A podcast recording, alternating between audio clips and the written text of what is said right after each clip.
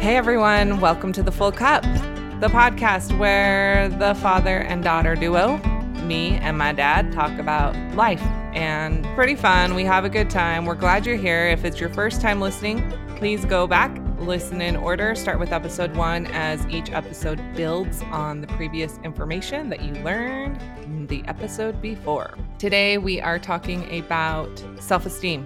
It's a good one, shorty, but a goodie. Thanks for being here. Enjoy.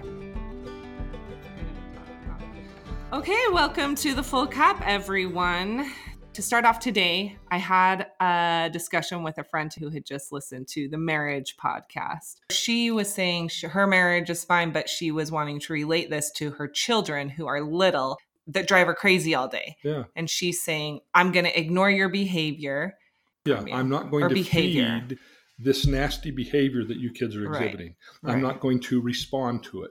Now, children love their parents. Even though they might say, I hate you, mom and dad, they really do value the attention and they get that love and control are the same thing. So if they can irritate their mother, oh, I matter. I can still irritate my mother. This is not a parent having control over a child. This is a parent having control over herself. Am I going to let my six year old control what I think and feel? There's not a day that goes by that I don't have a patient come in and they put their 10 year old in the chair, or they put a 15 year old, or the 70 year old puts the 50 year old son in the chair. Right. But the example I give is recently a woman came in and said, I have a seven year old child who's driving me crazy. And I said, Well, who's in charge, the seven year old or you? And she said, Well, she just drives me crazy, irritates me. She, she knows she can get to me. So I had her put her seven year old child in the chair and say, I'm not going to let your behavior, your pathological behavior, your pathological DT, your nastiness irritate me, make me upset anymore. Then I had her move over and become the seven year old daughter. And the seven year old daughter, being played by mom, says, What are you talking about, mom? I can make you crazy. and she started crying and moved back to the saying, She can make me crazy. Yeah. And I said, Because you, when you love your child, you've given them all this power. I want you to love your children profoundly, but you don't give them power over what you think and what you feel. Yeah. You've got to maintain being in charge of what you think and what you feel. And then you can say, your stuff isn't going to affect me. Now, one example that I had some weeks some months ago, we did the same thing. So the, the mother was all prepared. I'm going to go home. Her son would climb up on the counter and his Levi's that had rivets in them would cut into the into the countertop. mm-hmm. And she got so upset with him that she said, I can't do this anymore. She would yell and he'd get up and he'd do it and just laugh at her, like, ha ha ha ha, mom, I can irritate you. So after our little gestalt session, she went home, he did it. She looked at him and said, I don't like it when you do that, and walked right past him, ignoring him. The kid went, What? Yeah. He grabbed hold of his mother's leg to hold her. Mom, you can't go. She walked right past him into the bathroom and locked the door. He's on the outside of the door. Mom, mom, mom, mom, because he's losing his power. Mm-hmm. Not five minutes went by and she hears this noise, and the kid has taken a gallon of milk out of the fridge, taken the lid off, of it, Cranking it up. and poured it all over the floor. The rat is going crazy on the lever. Now, I probably would have killed the kid, but she walked out and walked right through the milk as if he didn't exist. Through he didn't exist, and not 30 seconds went by. She walked out in the garage. She came back in, and he's in the middle of the milk on the floor, sobbing, My mom doesn't love me anymore. Oh no, oh no, oh no. She no longer responded to his pathological behavior. It didn't work for him anymore. And what she needs to do then is anytime he shows appropriate behavior, he gets hugs and kisses and even a little power, but not ultimate power. But when he shows dysfunctional behavior, he doesn't get a raised eyebrow, he doesn't get angered, he doesn't get anything from mom. He gets Mhm. apathy. Apathy, uh, I call it active apathy. And I tell people put a skull and crossbones on it because it can be very, very dangerous when raising children. You've got to be very skilled when using you don't matter to me anymore.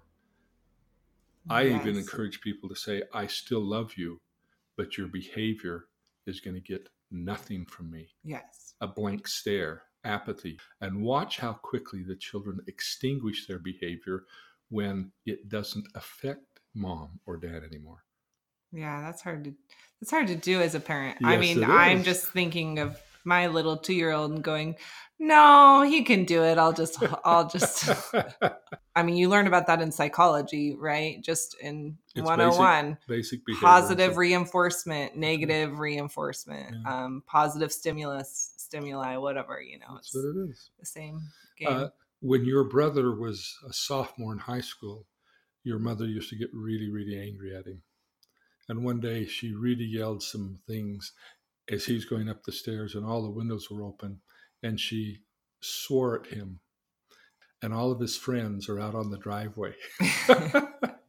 and they'd never heard Lincoln's mother ever talk like that.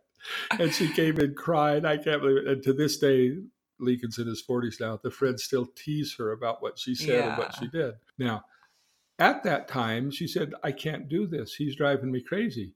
So when you kids would go to sleep, we would sit at the kitchen table. I won't do therapy with my family, but I'll show them how to do some gestalt work because gestalt work is dealing within your own unconscious. And she would put him in the chair at the kitchen table and say, Lincoln, I love you, but I'm not going to let you mess with me. Then she'd move over and become Lincoln. And I'd say, Lincoln, did you hear what your mom said? Oh, yeah. Can you still mess with? Oh, yeah, I can make her crazy. yeah.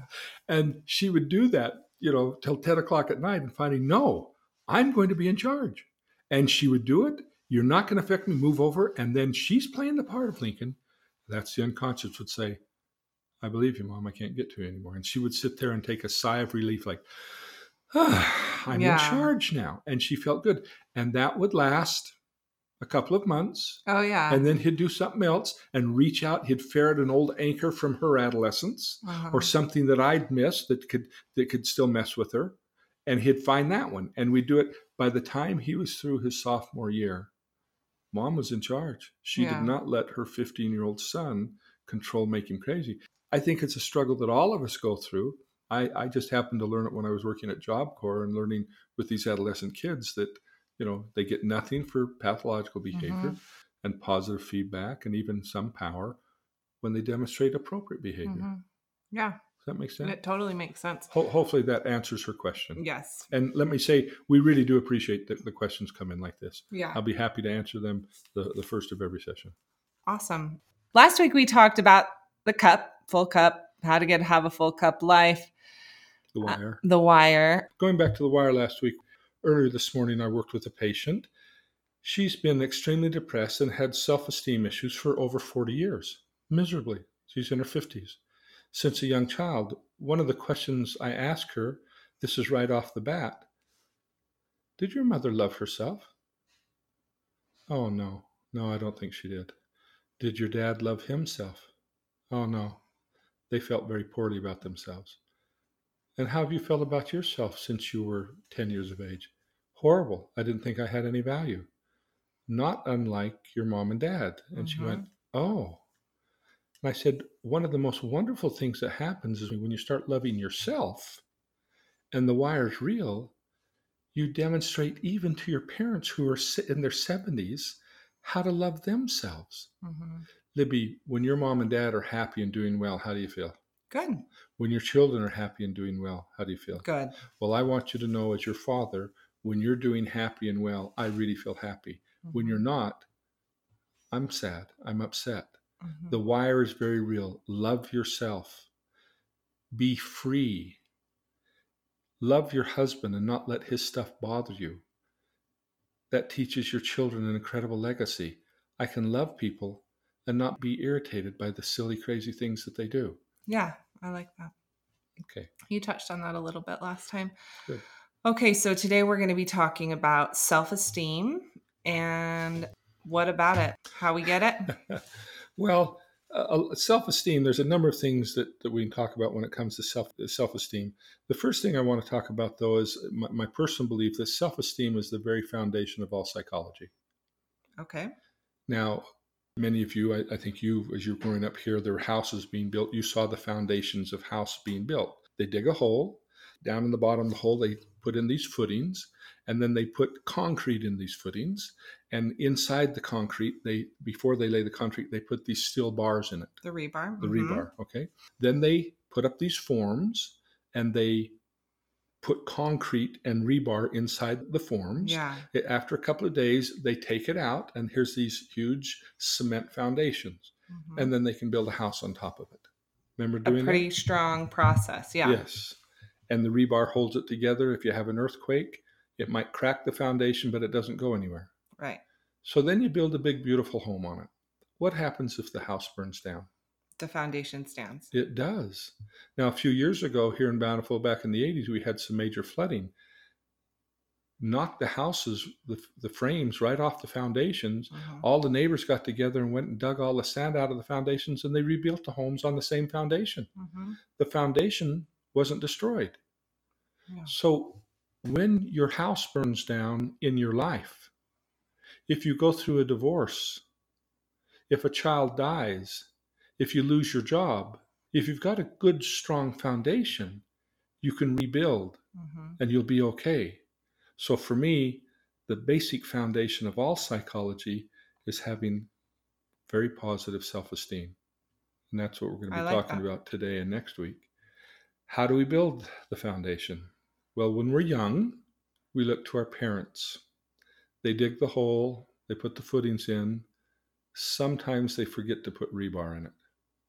Sometimes they didn't put enough limestone in the cement. And so we grow up, and as we get older and we try to build our lives on this foundation, we find holes washing through the concrete because there wasn't enough limestone to hold the gravel together. Or there were places where they left out the rebar, or they threw in a couple of old beer cans and they've rusted out, so there's gaping holes in the concrete. Mhm. The amazing thing, each of us can learn to repair the concrete, the foundation, patch the holes, put instead of rebar, tempered steel. Mhm. Rebar, you bend it three or four times, it breaks. Tempered steel, you bend it, you bend it, you bend it, it doesn't break. It'll hold this finest edge. Tempered steel has been heated and cooled and heated and cooled. And as you grow older, you begin to realize I can put this tempered steel in my foundation. Mhm. But as you build that foundation, you get older and you start feeling good about what you're doing, what you've accomplished. You build your house, your, your being, your identity, and it's built upon that good, strong foundation. But as I said, some of us didn't have licensed contractors pouring the foundations. Well, we get to be our teenage years, and now we say, well, my mom and dad helped build the foundation, but I'm now going to look to my friends to build the foundation. And if friends say, "Well, you're you're you're no good. We don't like you. We're not going to play with you. We're going to abandon you," that becomes very difficult. A lot of people I see, they had pretty strong foundations from their parents, but then when they entered the social junior high, high school period, trauma, and the foundation wasn't built very good because they were still looking to other people to build their foundation. Mhm. There comes a point in our life when we realize we've got to build our own foundation and build the house on top of that. We have to create our own self esteem. We do that in a number of ways. Self esteem basically comes from accomplishment. There's internal accomplishment and external accomplishment. Go build a building, put your name on it, make a million dollars. You'll feel pretty good. Mhm. But the greatest accomplishments are internal. When I finally said, I'm not going to my, let my mother's pathological DTs make me crazy anymore. And then I went and visited her and I didn't let him mess with me. And I went, wow, I can do this. And I can even love her now. That's an internal accomplishment. A lot of people think, well, we got to get a PhD or we've got to, you know, make a million dollars. We've got to build a, you know, a million dollar home or whatever to get a sense of accomplishment. I will tell you our greatest accomplishment comes inside. And we can teach our children to do that early on when they do something that they accomplish by making a decision, holding their course, not getting disrupted, and you praise them you say, Way to go. Your integrity was wonderful on that. The way you handled that friend was beautiful. You didn't let that friend get you off course. I'm so proud of you. And then we grow up thinking, wow, maybe I can do this and create my own foundation. I want to tell you a couple of stories today about self esteem. A number of years ago, uh, a set of parents called me from Primary Children's Hospital and they said, Our daughter is in the psychiatric unit here. She's attempted to take her life and they won't release her until we have an appointment with a therapist. Will you see her? And I said, Absolutely. I, I used to know a lot of the people at primary, so they sent a lot of referrals my way. So they came out to see me. This is a girl who really hated herself. She hated life. She tried to take her life in the ninth grade. She'd also checked out of school and was refusing to go back to school. The parents said, Will you please help her?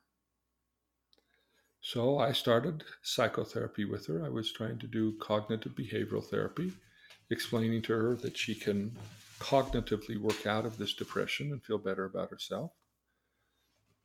Her cup was extremely empty, and because of the empty cup, she didn't feel that she had any value. A lot of times, boys and girls, in an attempt to fill their cup, will give up some of their moral boundaries. Mm-hmm. She had done that. The boys didn't seem to like her. She was very tall and skinny. And in junior high, if you're in the ninth grade and you're five foot 11, and all the boys are four foot 11, she felt embarrassed. She would walk with slumped shoulders. But if the boys came around, she would be happy to be promiscuous with them. And then she said, I'm no good. I'm nothing but a slut. Those were her words at mm-hmm. 15 years of age. This happens to a lot of people. I'm going to set aside my moral code because I need somebody to pour into my cup. She, like so many people, was trying to fill her cup the red way, mm-hmm. not the white way. So we worked through it, I thought, and I saw her all that summer, and she decided to go back to high school. She was there for two weeks, and she attempted to take her life again. This time she had some major kidney failure, uh, some major problems, and she almost died. She was hospitalized for 30 days. I felt horrible. I felt I wasn't helping her, even though I recognized that I've never changed anybody. People have to change themselves. I just get to help. But as a therapist, when you have someone who attempts to take their life or takes their life, which happens in this work, it's still very difficult, even though you recognize it's theirs. The parents called me back and said, We would like you to continue seeing her. I said, I'm not helping her. They said, Please. I said, All right, bring her out. So they kept bringing her in to see me. But instead of just talking to her, I started talking to her about some basic psychological theory. I talked to her about Cooley's looking glass self from the 1800s. Do you remember that from mm-hmm. your psychology class? Mm-hmm. Basically, this man by the name of Dr. Cooley said that our society is a looking glass. Well, that's in 1860. What's a looking glass today, Libby? A mirror. Yeah. So when we stand up to the mirror, our society, and our society says to us, You're no good, how do we feel? That's what we see. We're no good. We're no good. And we start to believe it. If her dad said you're no good, if her mom said you're no good, that's what she felt. So I explained to her, You've been letting society define you. You've letting other people build your foundation. She said, Yeah, I probably have. I said, Well, how do you present yourself to the mirror? And I had her stand up. She stood up and pretended my window in my office was a mirror, and she stood slumped shouldered, head down, cocked over, angry and sad at the same time, and said, I'm no good. I'm nothing but a slut. And I said, Well, if it's a mirror, when we're young, it's what the mirror tells us, but there comes a point in our life when it's how we stand up to the mirror of society. And how are you presenting yourself to society? Full cupped, half cupped, or empty cupped? And she said, I guess empty cupped. I said, okay, I want you to pretend for a moment that you're full cupped. She says, I don't know how to do that. I've never been full cupped. I told her then about Helen Singer Kaplan at Columbia University. Helen Singer Kaplan did some research where she wanted to find out what made men attracted to women and what made women attracted to men. Everyone thinks it's, oh, she's got a perfect figure, she's got a beautiful face, uh, he's got a V chest, a python arms, and a cleft in his chin. That's not it. Aesthetic beauty will certainly turn heads, but attractiveness, she said, has more to do with what we unconsciously exude. What's the feeling you're sending out? And she said, the most attractive people are those people who, when they stand up society, to society, say, I know that I'm special and I deserve to be loved. So I said this to her stand up and say, I know I'm special and I deserve to be loved. He said, I don't deserve to be loved. I'm not special. I said, You've never felt special? She said, No. Well, I told her Helen Singer Kaplan's research also said we oftentimes get this from our opposite sex parent. In other words, if I grow up in my society and my mother says, You're the apple of my eye, son, then I'm going to present myself to the mirror. I don't care what you and you say. I know I'm special because I'm the apple of my mama's eye. Mm-hmm. I'm special because my mama says I'm special. but if your mom says, I hate your guts, this family would be better off without you. That's kind of what I went through that was very painful. Mm-hmm. And so, believing that, hearing that, I didn't feel real confident. She had gone through some of the same things. She was a member of a particular religious organization that her father hated. she would go to church occasionally with her friends. and, uh, and her mother was a, a, member too of the same particular religious organization, but they never got, went to church. And uh, she felt that her dad hated her and Dad didn't feel good about mom, and dad hated himself.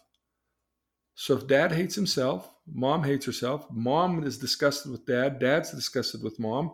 How do you think she's feeling about herself with the wire? Pretty, she's yeah, got a pretty rough go yeah, right there. Pretty empty cupped. So I said, "Come on, you can do it." She said, "No, I can't." I said, "Okay, have you have you ever seen an actress that was full cupped that could stand up to society and say, "I don't care what you say. I know I'm special and I deserve to be loved. And she said, Daisy on the Dukes of Hazzard. this was a long time ago. This is a guy you probably remember driving around in orange yes. cars and Jeff. Okay. Wore Daisy. Daisy Dukes. Daisy yeah. Dukes, yeah. Barbara Bach was her name, red-headed, freckled, beautiful girl. And then I say, okay, you pretend to be her, and I go outside and stand in the office. It's embarrassing. I don't want you in here. I said, okay. So I'd come back in two minutes. Did you? Do, oh, it's stupid. This isn't going to help anything. I said, maybe not. Were you able to do it? Well, yeah, just for a second, but I'm just pretending, I'm just faking. I'm not really Barbara Bach, but I pretended that I'm special and I deserve to be loved. Okay, that's all I want you to do. Just try it. The next couple of weeks, I would say to her, by the way, she finally agreed to go back to school at a different high school now. It was after Christmas break. She'd been out since September. Uh, September. She went to this new school and she pretended to be Barbara Bach. She didn't do it for three weeks because I kept asking her. And then one day I'm sitting in my office. I see her running down the stairs into my office and burst in. Uh, I was talking to a client and she says, Okay, okay, I'll be out. And I came out. She came and said, I don't believe this. I said, What happened? Well, I did it. You did what? And we called it pretending to be blue. I know I'm special and I deserve to be loved. I did it. I sat in the front of the class, and everybody that came in, I even did the accent. The accent, yeah, Barbara Bach says, or uh, Daisy says, "Hi y'all." So they come and say, "Hi y'all, how y'all doing?" And I just pretend I'm special, and they love me, and I'm cute, and all that kind. Of, I don't care what anybody says. And after class, this boy walks up to me and says, "Hey, I've never met you before." She said, "I've been going here for two weeks. Oh, can I walk you to your next class?" Okay, I guess. He's out there, walks her to the class. That class ends. He's out there again. And he says, I got my dad's car and I give you a ride home. And she says, I've got to check with my mother. Uh, you know, uh, she called her mother. Mother said, Well, do you know the kid? Well, yeah, he's in the class. Does he seem like a good kid? Yeah, it's not just him and I. He's coming with a bunch of friends. What does she do? She goes out afterwards to where the car is, where he's going to pick her up out in front of the school. It's his dad's BMW convertible. She says, I can't believe this. So she gets a car, they take him home. Then she starts hanging out with these people. Now, she was pretending to be full cup.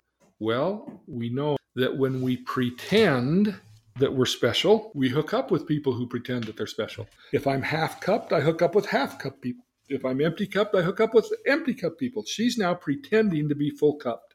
And she starts hanging out with all these kids who are also cool and popular and everything. Mm-hmm. And everything's going great. And she's thinking, this is wonderful. I have friends. They like me. I like them. I'm practicing blue. I'm feeling blue every time I go to school. I'm just putting it on. This is wonderful. Okay, I'm going to keep doing it. I think it works. All right. Then one day she runs, she's at the yogurt shop down here with her new friends, and she runs into some of her old empty cup friends from the other high school and junior high. And she goes, Hi, acting all blue.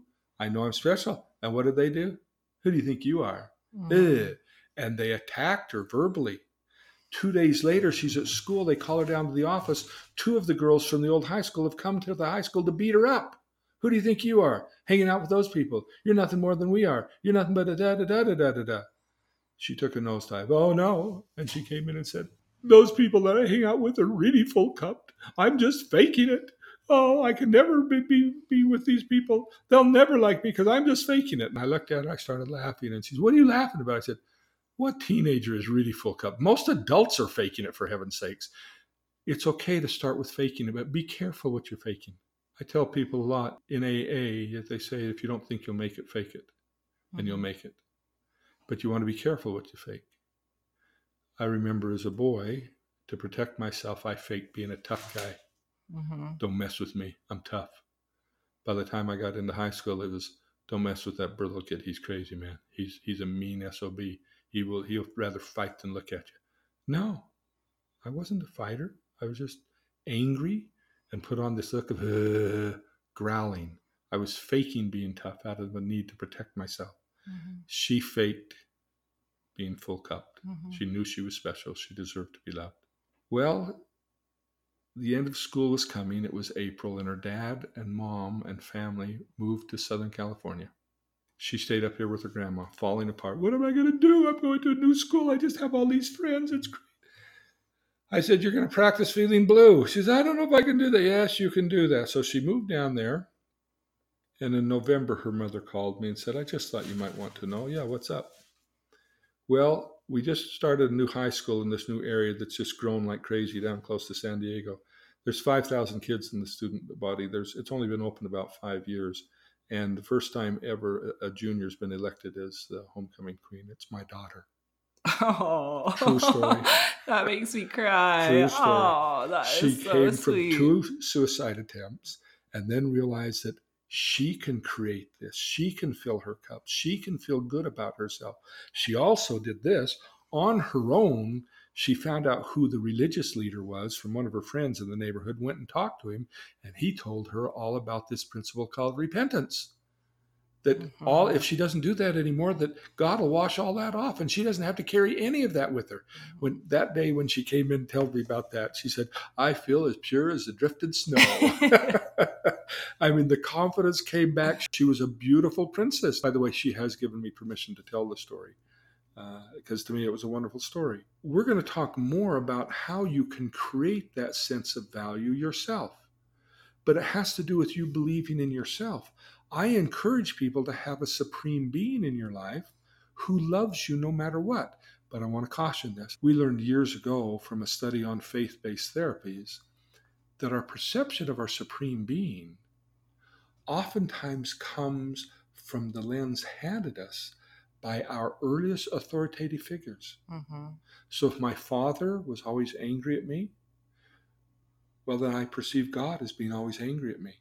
Mhm. If my father was always disappointed in me or my mother was always screaming at me, well, God is always disappointed and screaming at me. If my mom or dad say, I'll be at your ball game, and then they don't show up, well, as I start looking at my authoritative figures, I grow into adulthood. Well, God may be at your game, but He's not going to be at my game. So I tell people, uh, please develop a belief system that's supreme being, but make sure your supreme being loves you no matter what, even in your duality, the struggle between your body and spirit. You're all going to make mistakes. Make sure your God loves you, adores you, and cherishes you. Put greater belief in His lens towards you than anybody else's. Helen Singer Kaplan said, uh, I remember in the lecture that I heard her in Phoenix, and, and she talked about she had all of the men go back to high school and think of the most beautiful girl that everybody in the school was thought was beautiful. And there were probably 2,000 people in this workshop. And then she said to the girls, the women, think of the men that were so handsome that all the girls said he's the, the greatest guy in the world. And now look at them aesthetically. I pictured this girl that everyone in the whole school thought she was the most beautiful girl in the world. Everybody wanted to date her. And I burst out laughing. She is beautiful, except aesthetically, she looks like a horse. She's got a big round head. Oh my Her gosh. nose spreads clear across her head. One eye is a little cockeyed. You know? She can eat an apple through a picket fence or a chain link fence. Chain But link. let me just tell you, her father drove her and her sister to school in a limousine. And they would get out of the limousine with diamond rings and, and ruby earrings. And they just know, I don't care what you people say. I know I'm special because my daddy says I'm special. Yeah. And they got that confidence knowing that their daddy says, You're the most wonderful thing in the world. But aesthetically, I burst, I, I sat there going, This is crazy. Because Yeah. that's what she said. She said, when you look at them later, aesthetically, they may not have been the beautiful one you liked in, or you thought in high school or even in college, but they carried themselves with a sense of, I know that I'm special. I know that I'm beautiful. I know that I deserve to be loved. I know I have the capacity to give love. I have the capacity to receive love because they've experienced it. So Mhm. self esteem, this girl didn't have any of that. She had to invent Barbara Bach, Daisy on Dukes of Hazzard, to just start pretending it. Mhm. But after she Well, pretended it, it and it started sometimes. happening, all of a sudden the steam started to grow. Now, next week, we're going to talk more about self esteem in a little bit of a different pattern. Today, we've talked about the foundation, we've talked about Helen Singer Kaplan, we've talked about Cooley's Looking Glass Self. And next week, we're going to talk about some other things to help build and, and cause this self esteem to skyrocket. And then when you present yourself to the mirror, you're not presenting slump shouldered, I'm no good, I'm ugly, but you Mhm. present, I know that I'm special. Yeah. I think that's the Cooley's looking glass is really cool. I mean, clearly it worked. She moved to another state and presented herself. You know, probably she wasn't faking it anymore until she made it. She probably really believed it and was blue. everyone perceived it and, and it worked. the way she showed it. Yeah. She was feeling blue. That's, yeah. that's what we represented with a color. And and years later, she sent me a little. I feel like we should say yellow. I, we can, but she sent me a picture in a blue frame of a poem written on a blue piece of paper. Oh, And I I- remember that poem. I think I have it memorized. Yeah, and it's probably and she and wrote it's it. about it's in my office. I, a friend. It's, yes, Yeah. and it's about being a friend. It, So- I remember reading that when I was in like junior high, Yeah. thinking that's cool. So Very cool. Okay, well, we'll delve.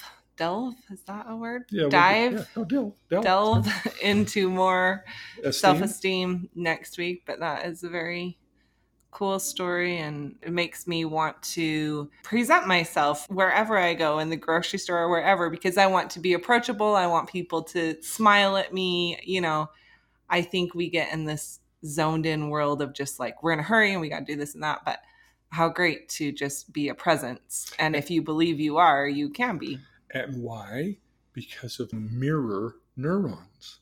We're going to talk about how the mirror neurons, when you walk into the grocery store and the, the, the checkout girl is scowling, you go, uh, she's scowling. What do you do? You furrow your what, what are you scowling about? Uh, Mhm. We mirror. But you walk in going, hi, how you doing? And you, she might come out of her and go, Mhm. oh, how are you? Because Right. of mirror neurons, we're going to talk about mirroring, matching, dancing, and leading. How you can pick up some guy or some girl for all you single people in a concert of 20,000 people by dancing with them neurologically. That's a few weeks away. But we're going to do that. Okay. All right. All right. Okay. Thank you very much. And, and please bring on the questions. if you have a question and you don't know my personal cell phone number, um, if you follow us on the Full Cup podcast on Instagram, you could DM me there. You Which don't. DM? You don't know what any of this means. Um, or on Facebook, uh, we have a Facebook page, the Full Cup Podcast. You could message me there, or on Podbean, you can post questions or comments there. All right. Thanks for listening to the Full Cup. Cheers. See y'all next week. Bye bye. Hey everyone, it's Libby. I just wanted to hop on here real quick and say if you have been listening to the Full Cup podcast and you are enjoying it, please rate and review us on iTunes or wherever you listen to your podcasts. We are so thankful for your support and for the feedback we have received. And also, feel free to share with your friends, family, or loved ones, anyone you might think might benefit from some of the information shared here. We appreciate it. Bye bye.